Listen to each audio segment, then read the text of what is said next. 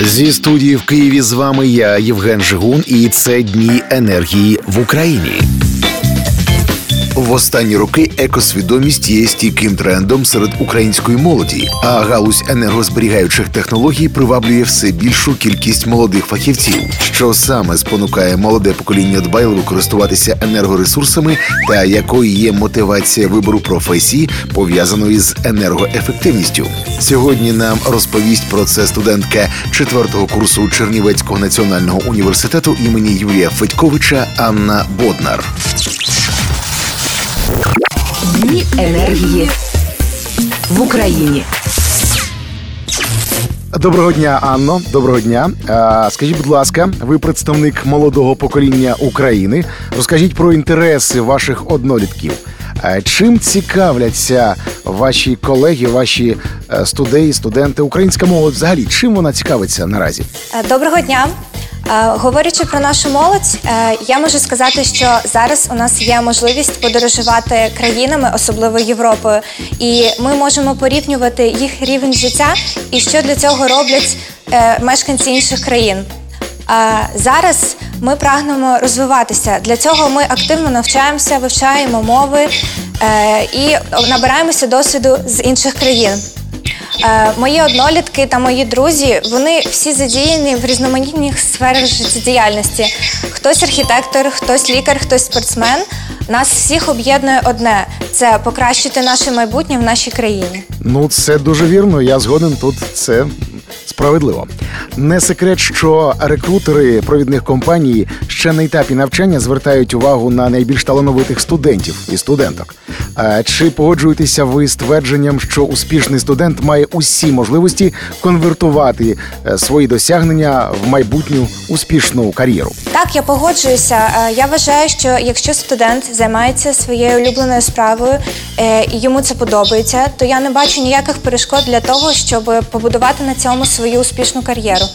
Ну, це на 100%. А ви вже будуєте свою успішну кар'єру? Вже маєте якийсь досвід? Вже спілкувалися з рекрутинговими компаніями? Так, я мала досвід, адже я вже неодноразово приймала участь в енергоінноваційному хабі. Я мала змогу спілкуватися з людьми, і я думаю, що я вже на етапі розвитку своєї кар'єри. Наскільки активно серед української молоді зростає цікавість до технологій ефективного використання енергетичних ресурсів? На вашу думку, чи є енергоефективність трендом майбутнього? Дуже активно, я вважаю, тому що саме ми, молодь, ми є цією рушійною силою, яка заохочує та зобов'язує старше покоління міняти свої старі погляди на нові технології. І я хочу погодитися з мером, що енергоефективність – це тренд сьогодення. І в Чернівцях у тому числі. Дні енергії в Україні. Чи круто сьогодні бути екосвідомим? Можливо, у вас є приклади, коли тренд розумного споживання енергоресурсів перетворився на звичку? Це круто, дійсно. Коли ти екосвідомий, ти починаєш усвідомлювати про те, як ти повинен ставитися до навколишнього середовища і як оточуючі повинні теж ставитися. Про те, як ми повинні жити в цьому світі, не знищуючи його. А приклад я можу привести. Я вже декілька років користуюся екотранспортом. Тролейбуси у нас в місті дуже класні. Так, на базі вашого національного університету, Чернівецького національного університету, розпочинає роботу енергоінноваційний хаб. Що вам відомо про цей проєкт і чого очікуєте від його реалізації? Це проєкт для створення площадок для підготовки кваліфікованих фахівців у сфері енергоефективності. Він охоплює школярів середніх шкіл і студентів профтехучилищ та вищих навчальних закладів. Я очікую, що люди нарешті ознайомляться з технологіями енергоефективності і будуть думати не про те, як брати у природи, а ще як віддавати їй щось. Ну, це так. Хотілося б, щоб усі люди в світі так робили. Чи може енергоінноваційний хаб стати стартовим майданчиком, на вашу думку, для інновацій у сфері енергоефективності? Наскільки реальним є застосування отриманих знань, наприклад, для створення енергоефективного стартапу? Так, звичайно. Як я знаю, цей проєкт відноситься до найкрупніших проєктів енергоефективності в нашому місті. І, на мою думку, будь-яка ідея, пов'язана з цією сферою, буде крутим стартапом, тому що це модно, сучасно, це якісно, корисно і ще вигідно. А от для вас особисто, чи цей проєкт є цікавим і чи, на вашу думку, цей проєкт є корисним для міста взагалі? Так, він дуже є цікавий для мене і корисним для міста також. Я можу навести приклад. Я мала змогу приймати участь у воркшопі від енергоінноваційного хабу. Я представляла команду разом зі студентами та школярами нашого міста. Нашою задачею було створити стратегію популяризації хабу на основі покращення енергоефективності Чернівці. І нам це таки вдалося, ми створили круту стратегію, ми придумували міні-проекти та ідеї для того, щоб задіяти мешканців нашого міста, аби удосконалити його. Дні енергії в Україні. Поділіться власним баченням підвищення енергоефективності і з чого варто, наприклад, починати власникам квартир та будинків, щоб ви, наприклад, порекомендували представникам бізнесу.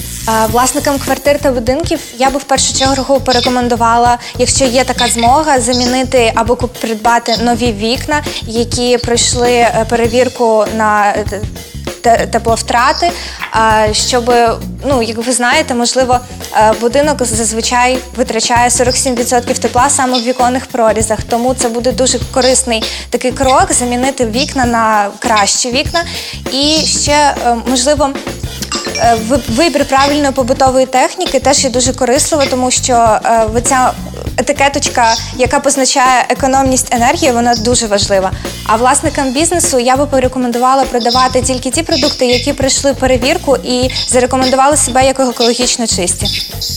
Наскільки активно університет долучається до проведення заходів з популяризації культури енергоефективності? Розкажіть про вашу взаємодію з громадськими організаціями і, наприклад, іншими освітніми закладами.